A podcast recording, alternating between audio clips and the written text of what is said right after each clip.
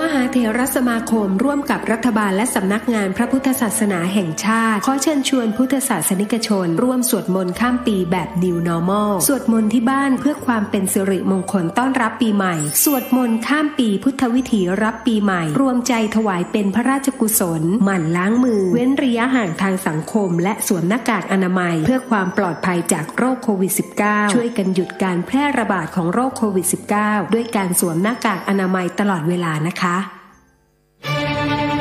ปกป้องทุกสมรรถนะในการขับขี่ หล่อลื่นเครื่องยนต์ทุกขณะ ด้วยคุณภาพที่คิดค้นและพัฒนาอย่างต่อเนื่อง เวนลอยลูพิแคนระดับโลกที่ผู้ใช้ยานยนต์วางใจ เวนลอย ลื่นเหลือล้น ทนเหลือหลาย วิเคราะห์ทุกสถานการณ์ในแวดวงเศรษฐกิจ รับคมความคิด ติดอาวุธ เพิ่มกลยุทธ์ให้ธุรกิจของคุณ กับ CEO นักการตลาด และนักกลยุทธ์ในรายการ รับคมธุรกิจทุกวันจันทร์ถึงศุกร์เวลาบ่าย2โมงถึงบ่าย3โมงโดย ดรนงนาถหานวิไลและนัดบุญยศิริยานนท์ฟังสดๆทางมิติข่าว 90.5 Smart News สถานีวิทยุกรมการพลังงานทหาร พลังงานทหาร พลังการทำไทย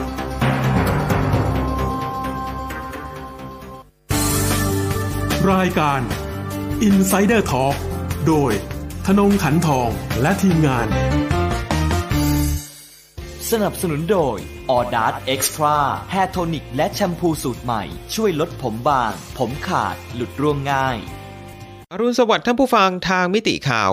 90.5 ครับแต่เวลาของรายการ Insider Talk วันนี้เราพบกันเช้าวันอังคารที่ 29 ธันวาคม 2563 อยู่กับผมกิตติดชธนดิษสุวรรณนะครับ ท่านผู้ฟังครับในขณะที่คนไทยกำลังตื่นตระหนกกับการระบาดรอบใหม่ของโควิด -19 ถ้าเกิดเรามองภาพกว้างครับ ลองมองดูสถานการณ์ของโควิด -19 ทั่วโลก ปรากฏว่า ย่ำแย่ครับ แล้วก็น่าเป็นห่วง ยิ่งกว่าประเทศไทยด้วยซ้ำตอนนี้ผู้ติดเชื้อโควิด -19 สะสมทั่วโลก อยู่ที่มากกว่า 81 ล้านคนแล้วนะครับ เสียชีวิตสะสมครับก็มากกว่า1ล้าน7แสนคน เรียกว่าสถานการณ์ของทั้งโลกกำลังมาถึงช่วงหัวเลี้ยวหัวต่อที่สำคัญครับ นั่นก็คือ ระหว่างวัคซีนกับไวรัส ใครจะเป็นผู้ชนะ เพราะในขณะที่เริ่มมีจำนวนประเทศที่อนุมัติ วัคซีนนะครับแล้วก็เริ่มต้นให้มีการฉีดกับแนวหน้ากับบุคลากรการแพทย์กับผู้สูงอายุมากขึ้นเรื่อยๆ ตัวของไวรัสโคโรนาสายพันธุ์ใหม่เอง ก็มีการกลายพันธุ์ตลอดเวลาครับ ซึ่งก็ถือว่าเป็นเรื่องปกติของสิ่งมีชีวิตนะครับ ที่ต้องปรับตัวเพื่อความอยู่รอด ปรากฏว่าการกลายพันธุ์ในหลายพื้นที่เนี่ยนะฮะทำให้ความสามารถในการแพร่ระบาดของไวรัสดีขึ้น เร็วขึ้นนะฮะอย่างสายพันธุ์ในประเทศอังกฤษก็มีข้อมูลชัดเจนแล้วนะฮะว่าสามารถระบาดได้เร็วขึ้นถึง 70%รวมไปถึงที่ประเทศแอฟริกาใต้อีกประเทศหนึ่งด้วย แอฟริกาใต้กับอังกฤษนี้คนละสายพันธุ์กันนะฮะ แต่ว่าระบาดได้เร็วขึ้นเหมือนกัน เท่ากับว่าตอนนี้ฮะ การแบนเที่ยวบินจาก 2 ประเทศนี้อาจจะไม่ทันการซะแล้ว เพราะว่าหลายประเทศครับก็พบกับเชื้อ นะฮะสายพันธุ์ที่กลายพันธุ์เหล่านี้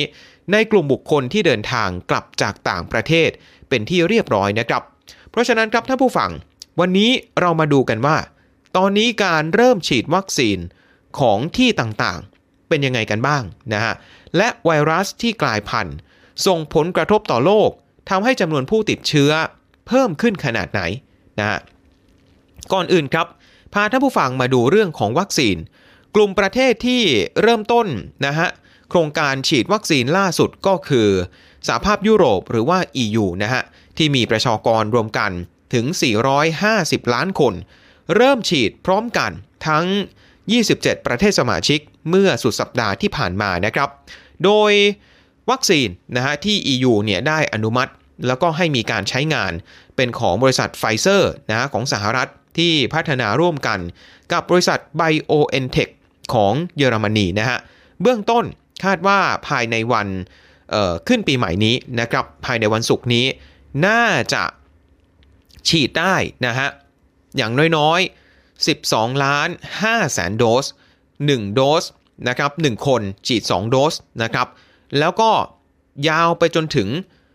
เดือนกันยายนปีหน้าครับ ก็จะค่อยๆ ทยอยฉีดไปเรื่อยๆ นะฮะ ภายในเดือนกันยายนปีหน้า ก็น่าจะได้รับวัคซีน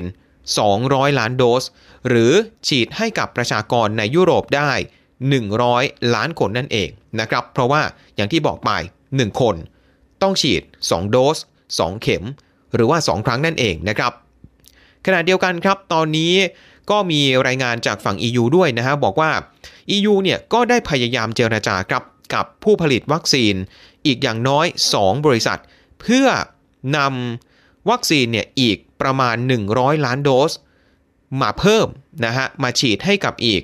เอ่อ50 ล้านคน เพราะว่าถ้าเกิดรวมกันนะฮะสองล็อตนี้ก็เท่ากับ 250นะฮะประมาณ 300 ล้านโดส ก็สามารถฉีดได้กับคน 150 ล้านคน ก็ประมาณสัก 1 ใน 3 ของประชากรยุโรปทั้งหมดนะฮะแต่กลายเป็นว่าการเริ่มฉีดวัคซีนของ EU ครับ ตั้งแต่วันอาทิตย์ที่ผ่านมา เริ่มต้นไม่ทันไรก็เจอกับหลากหลายปัญหา เรียกว่าการฉีดเป็นไปอย่างทุลักทุเลครับ ยกตัวอย่างฮะกรณีของประเทศเยอรมนีมีเจ้าหน้าที่นะครับซึ่งทำงานอยู่ประจำสถานดูแลผู้สูงอายุทางตอนเหนือของประเทศเนี่ย8คนด้วยกัน ได้รับการฉีดวัคซีนมากเกินไปครับ ปกติต้องฉีดสมมติ 1 โดสนะฮะแต่อันนี้เนี่ยได้รับการฉีด ต่อคนนะฮะมากกว่าที่ต้องฉีดถึง 5 เท่า เหมือนกับต้องฉีด 1 เข็ม แต่อันนี้เนี่ยถูกฉีดไป 5 เข็มรวดนะฮะก็เลยทำให้มีอย่างน้อยครึ่งหนึ่งในนี้ฮะหรือว่า 4 คน ถึงขั้นมีอาการไข้หนักต้องเข้ารับการรักษาที่โรงพยาบาลเลยนะฮะวัคซีนยาเนี่ยนะฮะได้รับมากไปก็ไม่ดีนะครับ อันนี้ได้รับเพิ่มมากกว่าปกติถึง 5 เท่า เข้าโรงพยาบาลแทนนะฮะ ในขณะที่อีกเหตุการณ์หนึ่งครับเกิดขึ้นทางตอนใต้ของประเทศเยอรมนี ทางเจ้าหน้าที่เนี่ยต้องคืนเลยครับ คืนวัคซีนประมาณ 1,000 โดสกลับไปนะฮะหลังจากพบว่าการขนส่งมาที่เมืองเมืองนี้เนี่ยอุณหภูมินะครับที่ควบคุมอยู่ มันเย็นไม่พอครับ มันเย็นไม่พอเพราะว่าต้องมีอุณหภูมิเนี่ยนะฮะลบ 70 องศาเซลเซียส หรือหนาวยิ่งกว่าขั้วโลกสำหรับวัคซีนของ Pfizer BioNTech แต่อันนี้ถ้าผู้ฟังเชื่อไหมฮะ เยอรมนีนะฮะ ขนส่งวัคซีน 1,000 โดส ด้วยการใส่กระเป๋าเก็บความเย็นนะฮะ ธรรมดาธรรมดาฮะ เหมือนกับเวลาเราจะไปปิกนิก เราจะไปออกทริปแบบนี้ฮะ แล้วมันก็เก็บไม่ได้ฮะ อุณหภูมิมันก็อยู่ที่ประมาณ 10 กว่าถึง 20 องศา แต่อุณหภูมิที่ต้องการคือลบ70 องศาเซลเซียส เพราะฉะนั้นมันก็เลยไม่ได้ไงฮะ เจ้าหน้าที่ก็เลยต้องเอาคืนกลับไปนะครับ เพราะวัคซีนฮะ ถ้าเกิดจะนำมาใช้จากลบ70 ก็ใช้เวลาในการทำละลายนะฮะ ประมาณ 2-3 วัน จากนั้นถ้าเกิดจะเก็บเอาไว้เพื่อรอใช้ ก็ต้องอยู่ที่ประมาณสัก 2-8 องศาเซลเซียส หรือว่าอุณหภูมิประมาณตู้เย็น นะฮะของบ้านคนทั่ว ๆ ไปนะครับ อันนี้ขนาดเมืองหนาว ขนาดประเทศเยอรมนนียังมีปัญหาขนาดนี้เกี่ยวกับเรื่องอุณหภูมิในการเก็บวัคซีนที่มันต้องหนาวจัด ไม่ต้องพูดถึงเลยครับว่าประเทศเมืองร้อนอย่างประเทศไทย หรือว่าประเทศอื่น ๆ ที่มีแต่ฤดูร้อนร้อนมากร้อนน้อยร้อนจัดเนี่ยนะฮะจะมีปัญหาขนาดไหนกับการจัดการกระจายวัคซีนแบบนี้ ไปในพื้นที่ต่างจังหวัดไปในพื้นที่ธุรกันดารที่ห่างไกลนะฮะส่วนที่ประเทศสเปนครับก็มีปัญหาเหมือนกัน ต้องเลื่อนการส่งวัคซีนออกไป 1 วัน แทนที่จะได้เมื่อวานนี้ ก็ที่สเปนนะครับ เดี๋ยวก็จะได้วันนี้แทน ก็มีปัญหาเรื่องเกี่ยวกับอุณหภูมินี่แหละ แต่ว่าตอนนี้ได้รับการแก้ไขเป็นที่เรียบร้อย ในขณะที่ประเทศอิตาลีครับที่ประเทศอิตาลีนั้นมี นักวิทยาศาสตร์ มีผู้เชี่ยวชาญ มีนักการเมืองหลายคนบ่นฮะบ่นว่าทำไมประเทศเยอรมนีซึ่งเป็นประเทศที่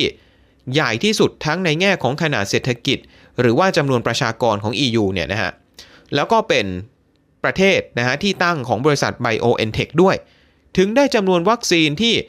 มากกว่าประเทศอื่น โดยเปรียบเทียบนี่นะฮะอิตาลีที่ก็เป็นหนึ่งในประเทศใหญ่เหมือนกันของ EU ก็ ถึงกับบ่นออกมานะฮะว่าเอ๊การแบ่งวัคซีนของ 27 สมาชิกเนี่ยมันไม่เท่ากันไม่เป็นธรรมหรือเปล่า คือแต่เริ่มเดิมทีครับ EU เนี่ยเขากำหนดไว้ว่า เดี๋ยววัคซีนถ้าได้มา ก็จะกระจายครับ กระจายเท่าๆกันในทั้ง 27 ประเทศสมาชิก โดยขึ้นอยู่กับจำนวนประชากรเป็นสัดส่วนของแต่ละประเทศไปนะฮะอย่างไรก็ตามมีกลุ่มประเทศ EU อีกหลายประเทศครับ ที่เขาไม่ได้แบ่งแค่ ข้อตกลงนี้เท่านั้นมีการไปซื้อดีลเนี่ยแยกต่างหากของรัฐบาลแต่ละประเทศก็ว่ากันไปนะฮะอย่างมีผู้เชี่ยวชาญด้านไวรัสวิทยาท่านหนึ่งในอิตาลีนะฮะก็ออกมาบ่นผ่านทวิตเตอร์ครับ บอกว่าเยอรมนีเนี่ยนะฮะพอมาวันแรกที่เริ่มฉีด สุดสัปดาห์ที่ผ่านมาทำไมถึงมีจำนวนวัคซีนมากกว่า 150,000 โดส ในขณะที่ประเทศ EU อื่น ได้ไปแค่ 10,000 โดสเท่านั้นเอง ก็มีรายงานนะฮะ จากในรัฐบาลของเยอรมนีเนี่ยบอกว่าในเยอรมันนะครับมีทั้งหมด 16 รัฐ แต่ละรัฐได้ไป 10,000 โดส เท่ากับว่าตอนนี้ก็มีอยู่ 160,000 โดส แล้วได้ตั้งแต่นะฮะก่อนที่จะเริ่มมีการฉีดเมื่อสุดสัปดาห์ที่ผ่านมาด้วยซ้ำคือมีการส่งจัดกระจายกันไปล่วงหน้าเป็นที่เรียบร้อยนะฮะแล้วมีหนำซ้ำทางรัฐบาลเยอรมนี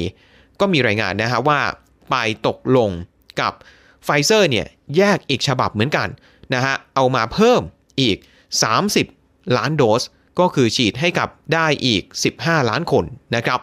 ไม่ใช่แค่ในยุโรปฮะจริง ๆ การกระจายวัคซีนของไฟเซอร์เนี่ย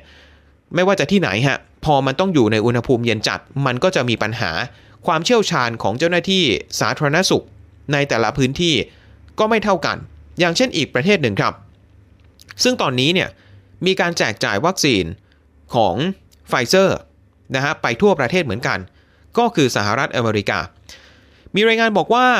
ตอนแรกเนี่ยสหรัฐตั้งเป้าเอาไว้นะฮะว่าภายในสิ้นปีนี้จะต้องฉีดวัคซีนของไฟเซอร์ให้ได้เนี่ย20 ล้านครั้ง กลายเป็นว่าตอนนี้อาจจะทำไม่ได้ตามเป้าแล้วนะฮะ เนื่องจากว่ามีปัญหาเกี่ยวกับอุณหภูมินี่แหละฮะ แต่ว่าสหรัฐตอนนี้เองไม่ใช่แค่ของไฟเซอร์นะครับ มีวัคซีนอีกบริษัทหนึ่งแล้วก็คือโมเดอร์นานะฮะ ซึ่งไม่ต้องเก็บในอุณหภูมิที่เย็นจัดเท่ากันกับของไฟเซอร์นะครับ ในขณะที่ของอีกบริษัทหนึ่ง ก็คือของ a s t r a z เซ e c a กับมหาวิทยาลัยออกซฟอร์ดนะฮะที่ผลิตร่วมกัน ที่อันนี้ประเทศไทยเองก็สั่งมาด้วยนะครับ 26 ล้านโดส ฉีดได้กับ 13 ล้านคน อันนี้หนึ่งในจุดเด่นนอกจากเรื่อง ราคานะฮะที่ถูกกว่าวัคซีนของบริษัทอื่นเนี่ยเป็น 10 เท่าแล้ว การเก็บรักษาก็ง่ายกว่าด้วยนะฮะขณะเดียวกันครับก็เหมือนกับสหรัฐนะฮะที่ชาวยุโรปจำนวนไม่น้อย ยังไม่ไว้วางใจความปลอดภัยของวัคซีนฮะอย่างเช่นในฝรั่งเศสเขามีประวัติ คือในรอบหลายสิบปีที่ผ่านมา ฝรั่งเศสเนี่ยมีเรื่องอื้อฉาวฮะเกี่ยวกับเรื่องวัคซีน การจัดการที่ผิดพลาดนะครับ คนฝรั่งเศสเขาก็เลยกลัวกันว่า วัคซีนโควิด -19 ที่เห็นตอนนี้เนี่ยอาจจะได้รับการพัฒนาที่เร็วเกินไปนะฮะอาจจะเป็นการรีบออกมาเพื่อที่จะฟันกำไรของบริษัทผู้ผลิตยายักษ์ใหญ่ รวมไปถึงใครจะไปรู้นะฮะว่าผลข้างเคียงในระยะยาวหลังจากฉีดวัคซีนไปแล้วเนี่ยจะเกิดอะไรขึ้นบ้าง เพราะว่าวัคซีนเพิ่งจะพัฒนาได้แค่ไม่กี่เดือนนะใครจะไปรู้ว่า 3 ปี 5 ปี 10 ปีข้างหน้า ผลในระยะยาวเนี่ยมันจะเป็นยังไง นี่คือหลายประเด็นนะฮะที่คนฝรั่งเศส แล้วก็รวมไปถึงคนทั่วโลกหลายคน ยังคงเคลือบแคลงสงสัยเกี่ยวกับวัคซีนนะครับ แต่ฝรั่งเศสเนี่ยไม่เหมือนประเทศอื่นครับ ประเทศอื่นก็จะเป็นแคมเปญไปเลย เป็นแคมเปญรณรงค์ให้ประชาชน เชื่อมั่นในวัคซีนนะครับ เป็นแคมเปญยิ่งใหญ่เอาผู้นำประเทศ เอาคนดังคนสำคัญ มาฉีดวัคซีน ถ่ายทอดสดผ่านโทรทัศน์เอาให้เห็นไปเลยนะฮะไม่เหมือนกันฮะ ที่ฝรั่งเศสเนี่ยค่อยเป็นค่อยไป รู้ว่าประชาชนจำนวนไม่น้อย ไม่ว่าจะเป็นขวาสุดโตง่งไม่ว่าจะเป็นซ้ายตกขอบ ไม่ว่าจะเป็นสายกลางก็ตาม คนฝรั่งเศสจำนวนไม่น้อยฮะเขาไม่เชื่อมั่นวัคซีน ประธานาธิบดีเอมานูเอลมาคงก็เลย ได้พูดนะฮะเมื่อวันอาทิตย์ที่ผ่านมาก็เพียงแต่เน้นย้ำนะฮะว่าวัคซีนเนี่ยการฉีดไม่มีค่าใช้จ่ายใด ๆ ทั้งสิ้น แล้วก็ไม่ได้เป็นการบังคับด้วยนะครับ อย่างเช่นการฉีดวัคซีนคนแรกของฝรั่งเศส ก็ไม่ได้มีการถ่ายทอดสดทางโทรทัศน์นะครับ ไม่ได้มีเจ้าหน้าที่ระดับสูงของรัฐบาลในระดับรัฐมนตรีเข้าร่วมงานนะครับ แล้วก็ยังคงไม่มีบุคคลในคณะรัฐบาลคนไหน ที่ได้รับการฉีดวัคซีนเลยแม้แต่คนเดียว โดยยืนยันแค่ว่าคนที่ควรจะฉีดก่อน คือกลุ่มผู้สูงอายุ แล้วก็บุคลากรการแพทย์ เพียงเท่านั้นเองนะครับ ทีนี้จากวัคซีนนะฮะของหลาย ๆ ตัวที่พูดไป มาดูความคืบหน้าครับของตัว AstraZeneca กับมหาวิทยาลัยออกซฟอร์ดกันหน่อยที่ล่าสุดเองนะครับนายไมเคิลโกฟนะครับซึ่งเป็นตำแหน่งคล้าย ๆ กับรัฐมนตรี ประจำสำนักนายกของประเทศไทยเนี่ยฮะออกมาเรียกร้องนะครับให้หน่วยงานในอังกฤษเนี่ยรีบอนุมัติการฉีดฉุกเฉินนะครับให้กับวัคซีน โควิด -19 ของ a s t r a z เซ e c a บอกว่ายิ่งอนุมัติวัคซีนจำนวนหลากหลายตัวหลากหลายยี่ห้อเท่าไหร่เนี่ยสถานการณ์การระบาดนะครับในอังกฤษก็จะยิ่งดีขึ้นเท่านั้น โดยเฉพาะมาตรการนะที่ตอนนี้หลายที่เลยในอังกฤษ แล้วก็ในสหราชอาณาจักรเนี่ยเจอกับระดับ tier หรือว่า tier สูงสุดนะครับทำให้ช่วงคริสต์มาสที่ผ่านมา อังกฤษนั้นเป็นคริสต์มาสที่อยู่ภายใต้ มาตรการแทบจะล็อกดาวน์ก็ว่าได้นะครับ ในขณะที่ของอินเดียครับ อินเดียเนี่ยนะฮะเขามีสถาบันที่ชื่อว่า Serum Institute นะครับ ซึ่งก็คือเป็นหนึ่งในบริษัทที่ไปดีลกับ AstraZeneca กับ Oxford นั่นแหละนะครับ ว่าจะขอเอาเทคโนโลยีมาผลิตวัคซีนภายในประเทศนะครับ เมื่อวานนี้สถาบันเซรั่มของอินเดียก็บอกนะฮะว่ารัฐบาลของอังกฤษ แล้วก็รัฐบาลของอินเดียเนี่ยน่าจะอนุมัติ การใช้งานวัคซีนของ a s t r a z เซ e c a ได้ภายในสัปดาห์นี้ ภายในอีกไม่กี่วันข้างหน้า ซึ่งถ้าเป็นเช่นนี้จริงก็ถือว่าเป็นข่าวดีของประเทศไทยนะฮะ เพราะนี่จะถือเป็นประเทศแรก ๆ ของโลกที่อนุมัติวัคซีนของ AstraZeneca ที่ไทยเนี่ยไปสั่งซื้อเอาไว้เป็นที่เรียบร้อย ถ้าเกิดมีประเทศที่อนุมัติของ AstraZeneca มากขึ้นมากขึ้น เดี๋ยวประเทศไทยเองก็คงจะอนุมัติใน เร็ววันนี้นะครับแล้วก็ต้องรอว่าจะมาถึงเมืองไทยเนี่ยเมื่อไหร่กันแน่นะฮะอย่างเช่นของอินเดียเองนะครับที่เขาจะเอาวัคซีนออกซฟอร์ดมาผลิตในประเทศเนี่ยเขาก็ตั้งเป้าเอาไว้ครับ ว่าจะต้องผลิตนะฮะให้ได้อย่างน้อยๆเนี่ย40ถึง50 ล้านโดส อันนี้คือผลิตได้เป็นที่เรียบร้อย แล้วก็จะขยายกำลังอีกครับในปีหน้านะฮะจะได้อย่างน้อย 100 ล้านโดสต่อเดือนฮะ เดือนหนึ่งนะฮะจะผลิตได้ถึง 100 ล้านโดส ฉีดให้ได้กับ 50 ล้านคนนะครับเพราะว่าอินเดียนั้นก็เป็นประเทศที่มีผู้ติดเชื้อ ตอนนี้ทะลุ 10 ล้านคนไปแล้ว เป็นอันดับ 2 ของโลกรองจากสหรัฐนะครับ แล้วก็ประชากรอินเดียก็มีมากกว่า 1,000 ล้านคน จึงไม่น่าแปลกใจฮะว่าทำไมต้องเร่งผลิตให้ได้เดือนหนึ่ง100 ล้านโดสขณะนี้นะครับ ในขณะที่อินเดียเองนะฮะก็บอกว่าภายใน 6ถึง8เดือนข้างหน้าเนี่ยอยากจะได้มีวัคซีนทั้งหมด 600 ล้านโดสด้วยกันนะครับ อันนี้ไม่ได้ระบุว่าเป็นของบริษัทไหนกันบ้าง ซึ่งยิ่งมีเยอะยิ่งมีหลากหลายก็ยิ่งดีนะฮะ เพราะว่านอกจากของ Pfizer BioNTech ของ AstraZeneca แล้ว อินเดียก็มีการพัฒนาวัคซีน โดยคนในประเทศเองเหมือนกันนะฮะ อย่างเช่นของบริษัท Bharat Biotech นะครับ อันนี้ก็ถือว่าน่าสนใจนะฮะ มาดูที่อีกเจ้าครับที่ มาจากบริษัทยาของสหรัฐนะฮะแต่ว่าช้ากว่าเจ้าอื่นก็คือบริษัท Novavax ครับ บริษัท Novavax นั้นเพิ่งเมื่อวานนี้นะครับเพิ่งจะเริ่มต้นการทดสอบทางคลินิกเฟสที่ 3 ซึ่งเป็นเฟสสุดท้ายในสหรัฐนะครับ โดยหลังจากที่เจอนะฮะปัญหาต้องเลื่อนมาอย่างน้อยๆ 2 ครั้ง เนื่องจากผลิตวัคซีนที่จะเอามาทดลองไม่ทันเนี่ยนะฮะในที่สุดเมื่อวานนี้ก็ เริ่มต้นแล้วนะครับ เดี๋ยวจะมีการทดสอบในอาสาสมัคร 30,000 คนด้วยกันครับใน 115 จุดทั่วประเทศสหรัฐและเม็กซิโก โดยในจำนวนนี้ครับ 2 ใน 3 จะได้รับวัคซีนของจริง 2ช็อตนะฮะ 2 โดส คือห่างกัน 21 วัน หรือว่า 3 สัปดาห์ ในขณะที่อีก 1 ใน3นะครับ หรือว่าประมาณสัก 30 กว่าเปอร์เซ็นต์ ก็จะได้วัคซีนหลอกเพื่อเอามาเปรียบเทียบประสิทธิภาพกันนะครับ ขณะเดียวกันนะฮะตอนนี้ Novavax เองก็ได้มีการไปเซ็นสัญญาทำข้อตกลงกับหลายประเทศเป็นที่เรียบร้อยนะครับ อย่างเช่นอังกฤษฮะอังกฤษเนี่ยได้สั่งซื้อจาก Novavax นะครับ 60 ล้านโดสด้วยกัน แล้วก็มีการทดสอบทางคลินิกอยู่ในอังกฤษตอนนี้ด้วย คาดว่าจะทราบข้อมูลประสิทธิภาพเนี่ยเบื้องต้นภายในช่วงต้นปีที่จะถึงนี้นะครับ ในขณะที่ออของสหรัฐเอง n o v a v a x ก็เตรียมเอาไว้ 100 ล้านโดส ให้กับสหรัฐภายในเดือนหน้านะครับ เห็นไหมฮะตอนนี้แต่ละประเทศเนี่ยแข่งขันกันใหญ่เลยฮะในการซื้อวัคซีนนะครับแล้วก็บริษัทยาบริษัทผู้ผลิตวัคซีนเองก็แข่งกันว่า ใครจะผลิตได้เร็วกว่า ใครจะได้รับอนุมัติก่อนกัน ใครมาก่อนย่อมได้เปรียบ ย่อมขายได้มากกว่า มันก็เป็นเรื่องของ demand supplyมันก็เป็นเรื่องของทุนนิยมนะฮะไปด้วยนะครับ ทีนี้มาดูอีก 1 ตัวครับวัคซีนนะฮะก็คือ Sputnik V ครับวัคซีนของประเทศรัสเซียที่ล่าสุดเนี่ยกลายเป็นว่า มีการเปิดสงครามน้ำลายกันฮะเกี่ยวกับเรื่องวัคซีนระหว่าง EU กับรัสเซีย ฝ่ายที่เริ่มเปิดสงครามน้ำลายคราวนี้เป็นฝ่าย EU ก่อนนะฮะคือนายโจเซฟบอเรลซึ่งเป็นเรียกว่านักการทูตหมายเลขหนึ่งของ EU ก็แล้วกันนะฮะก็ได้ออกมากล่าวหารัสเซียเลยครับว่า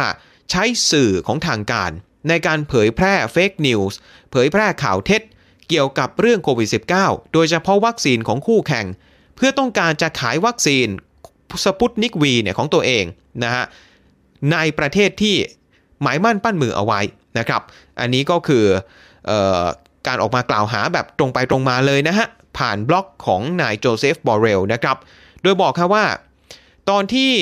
AstraZeneca นะครับ ตอนนั้นที่การทดสอบเนี่ยมีปัญหาเมื่อเดือนกันยายน ที่มีหนึ่งในผู้เข้ารับการทดสอบมีผลข้างเคียง มีอาการป่วยแบบอธิบายไม่ได้เนี่ยนะฮะตอนนั้นนะครับนายดิมิทรีเปสคอฟโฆษกของทำเนียบเครมลิน ก็บอกกับผู้สื่อข่าวนะฮะว่าวัคซีนของรัสเซียเนี่ยสปุตนิกวีมีประสิทธิภาพมากกว่าตั้งเยอะนะครับ เพราะใช้อะดีโนไวรัส ซึ่งพบในมนุษย์ ไม่เหมือนกับของ a s t r a z เซ e c a ที่ไปเอาตัวไวรัสเนี่ยมาดัดแปลงจากไวรัสไข้หวัดที่พบในลิงชิมแปนซีนะฮะแล้วเรียกวัคซีนของ a s t r a z เซ e c a ว่าเป็นมังกี้วัคซีนหรือว่าวัคซีนลิงเนี่ยนะฮะอันนี้เป็นหนึ่งในเคสตัวอย่างที่เคยเกิดขึ้นนะครับ อย่างไรก็ตามทางรัฐบาลรัสเซียเองนะครับก็ยืนยันปฏิเสธหลายต่อหลายครั้งว่าไม่เคยไปปล่อย fake news นะครับแล้วก็บอกว่า วัคซีนสปุตนิกวีของรัสเซียต่างหากที่ถูกต่างชาติโจมตี ว่าเป็นวัคซีนที่ไม่น่าเชื่อถือไม่มีประสิทธิภาพเนี่ยนะฮะก็กลายเป็นการถกเถียง เปิดสงครามน้ำลายกันไปนะฮะแทนที่จะต่างฝ่ายต่างก็เร่งพัฒนาแล้วก็แจกจ่ายวัคซีนให้เเข้าถึงนะครับคนในวงกว้างมากที่สุดนะครับโดยปัจจุบันฮะวัคซีนสปุตนิกวีของรัสเซียนะฮะเมื่อสัปดาห์ที่แล้วพบว่าสามารถฉีดให้กับประชาชนไปได้แล้วอย่างน้อย 650,000 โดสนะครับ ในขณะที่วัคซีนของรัสเซียเองก็เริ่มแจกจ่ายไปยังต่างประเทศนะครับ ไม่ว่าจะเป็นในภูมิภาคอเมริกากลางอเมริกาใต้ ภูมิภาคเอเชียนะครับ อย่างเช่นมีเบลารุสนะครับ แล้วก็อาร์เจนตินาเป็น 2 ประเทศแรกที่อนุมัติให้มีการฉีดวัคซีนของรัสเซียเป็นที่เรียบร้อยนะครับ อย่างในอาร์เจนตินารัสเซียเมื่อสัปดาห์ที่แล้ว ส่งล็อตแรกไปแล้วนะฮะ 10 ล้านโดสด้วยกันนะครับ คือ 10 ล้านโดสเนี่ยอันนี้คือทั้งหมดนะฮะแต่ว่าเมื่อสัปดาห์ที่แล้วส่งไป 3 0 0แสนโดส แต่กลายเป็นว่ามีรายงานนะฮะจากสำนักข่าวรอยเตอร์ พบว่าใน 3 0 0แสนโดส มีแค่โดสแรกฮะหรือว่าเข็มแรกเท่านั้นที่ส่งไป เข็มที่ 2 เนี่ย ไม่ได้ตามไปด้วย เอาแล้วมันไม่เหมือนกันเหรอ ใช่ไหมฮะ เข็ม 1 กับเข็ม 2 คือถ้าเป็นบริษัทอื่น วัคซีนของเจ้าอื่น อย่างเช่น ของ AstraZeneca หรือว่าของไฟเซอร์ของโมเดอร์นาเนี่ย อันนั้นไม่มีปัญหาฮะ จะเข็ม 1 เข็ม 2 ก็วัคซีนตัวเดียวกัน อยู่ที่ว่าจะฉีดมากฉีดน้อยอันนี้ว่ากันอีกที แต่กรณีวัคซีนสปุตนิกวีของรัสเซียเนี่ยมันไม่ใช่อย่างนั้นฮะสเข็ม 2ช็อตเป็นวัคซีนคนละตัวกันเลย ใช้ไวรัสคนละตัวกันเลยฮะเพราะฉะนั้นก็เลยต้องฉีดแยกกัน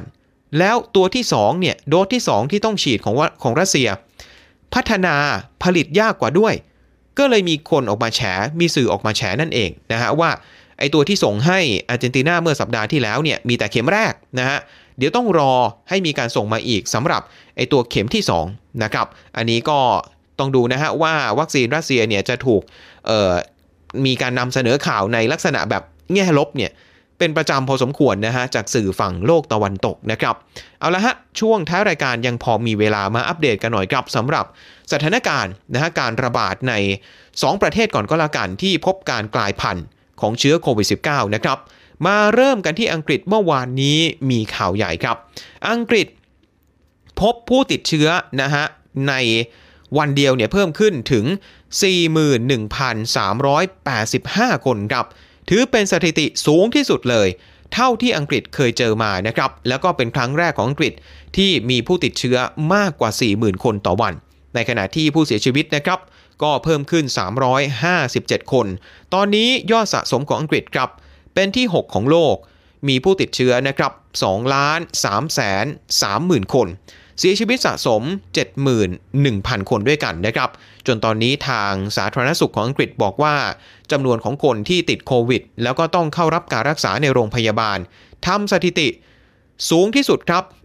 เท่าที่เคยมีมาเหมือนกันนะฮะ ตอนนี้อยู่ที่มากกว่า 20,000 คนนะครับ ถือว่ามากกว่าช่วงพีคตอนนู้นเมื่อเดือนเมษายน ที่เคยมีผู้เข้ารับการรักษาในโรงพยาบาลถึง 19,000 คนนะครับ เอาละครับอีกประเทศหนึ่งนะฮะที่เจอการกลายพันธุ์แล้วก็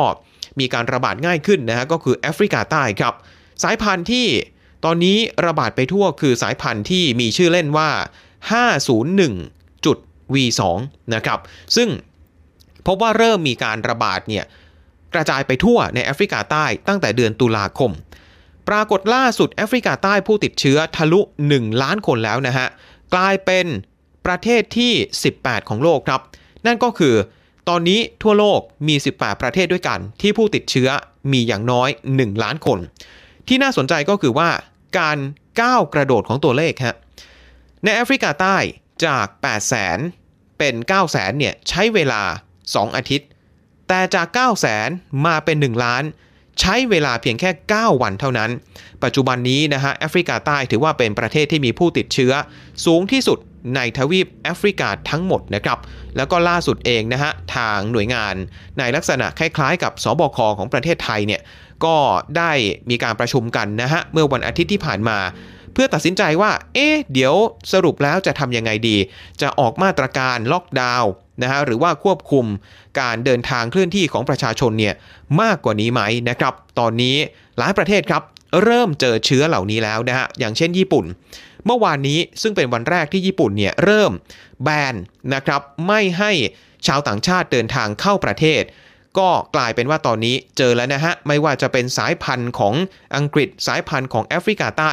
จากคนที่เดินทางกลับมาจาก 2 ประเทศนี้ครับ และนี่แหละครับก็คือทั้งหมดของรายการ Insider Talk ที่นำมาฝากท่านผู้ฟังในเช้าวันนี้นะครับ ผมกิตติดิษฐ์ธนดิษสุวรรณลาไปก่อน สวัสดีครับ